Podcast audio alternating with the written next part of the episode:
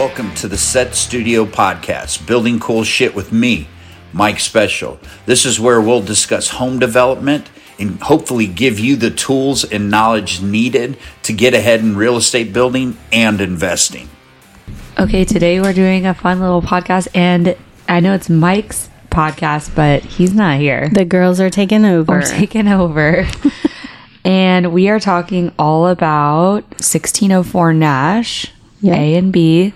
Located in Zilker. Zilker, Austin's the most walkable, uh, the best possible area. I love that area. Like 04, you just see people walking, jogging, exercising, walking their dogs, like doesn't all throughout the day. It's I know. also gives you this sense of safeness too whenever, you know, you're in that neighborhood. Yeah, I know. It's the best area over there. Yeah. I mean, I, the only thing is I wish there was more sidewalks, but We're working on it. We're Every time we on it. build, we put Uh-huh. in sidewalks for I know. everybody. So, I know. Love it. Love that Nash is completely done too now. yeah.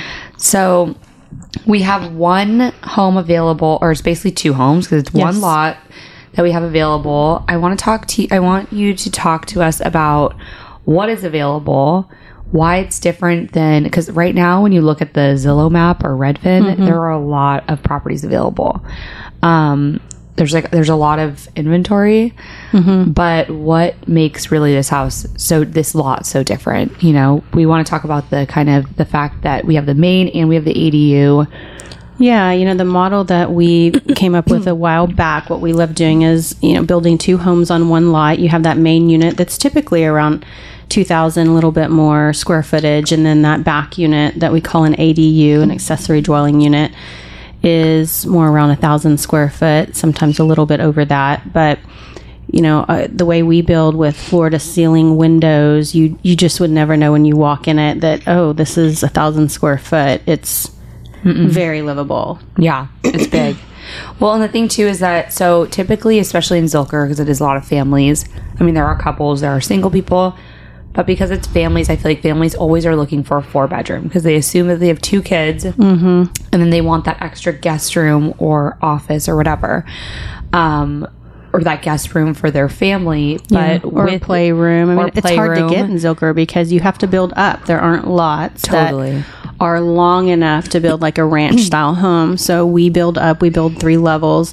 I, I do think one of the biggest complaints is that there isn't a master on the first level but we really really utilize that space for you know living area family gathering.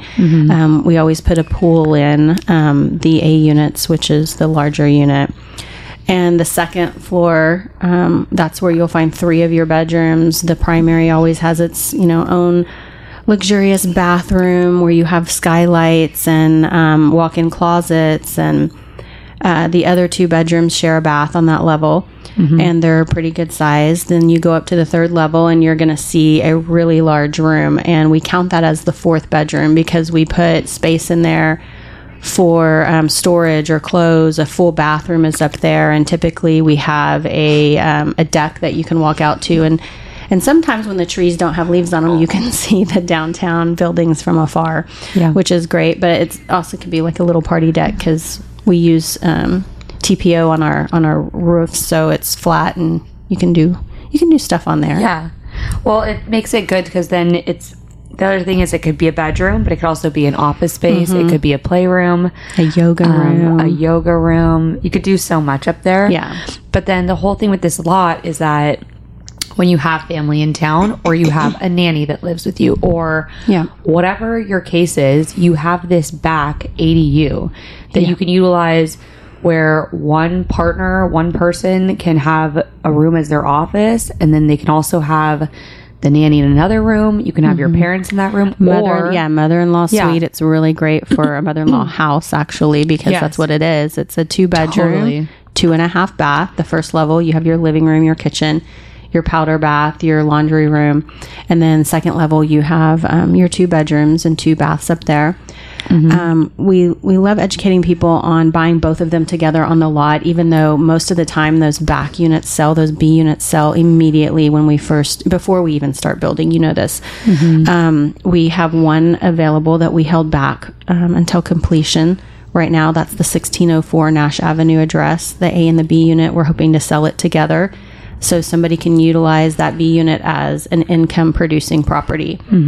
Um, you know, you know, you and I were just looking up um, how much rent rent is on, on an ADU at a thousand square foot, and the average, just the average, is fifteen upwards to twenty thousand a month for Yeah. that. which sounds I mean, insane. Yeah, but that you know it's like obviously long term when you think about long term leases if you're doing it unfurnished you know Mm-hmm. those usually i've seen um, I, I don't know what they are exactly right this minute but i know that last summer i was trying to get a short term i was trying to get even like a three four five month lease and the leasing amounts for a two bedroom were between four and five thousand dollars for Yeah. a new place that's like a long term lease Yes. now that could have changed but then where people really make money in Austin right now is when you're doing a short term rental, like a like a Yeah. month long rental.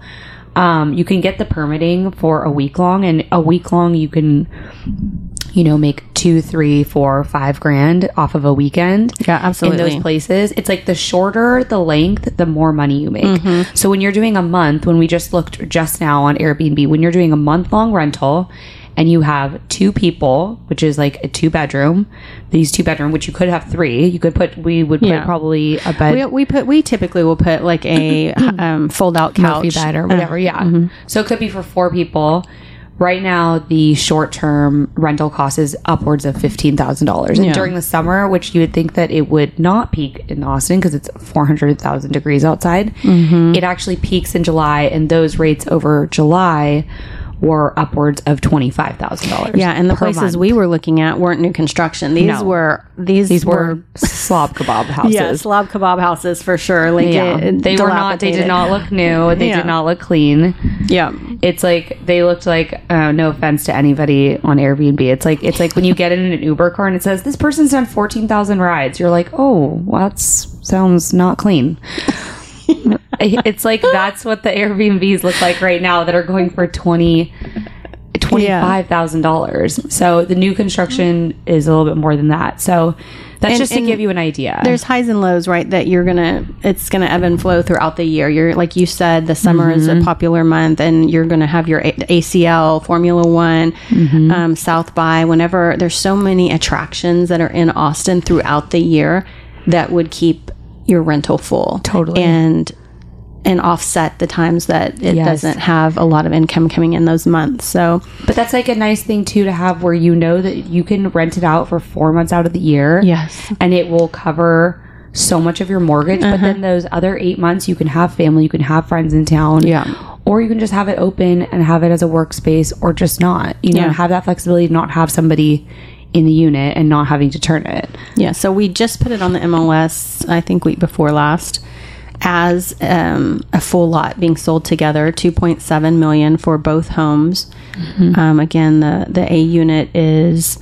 Uh, 2200 square foot four bedroom three and a half bath. It has a pool. It has a car lift in your garage because also what you get get in zilker is if you're lucky you get a carport.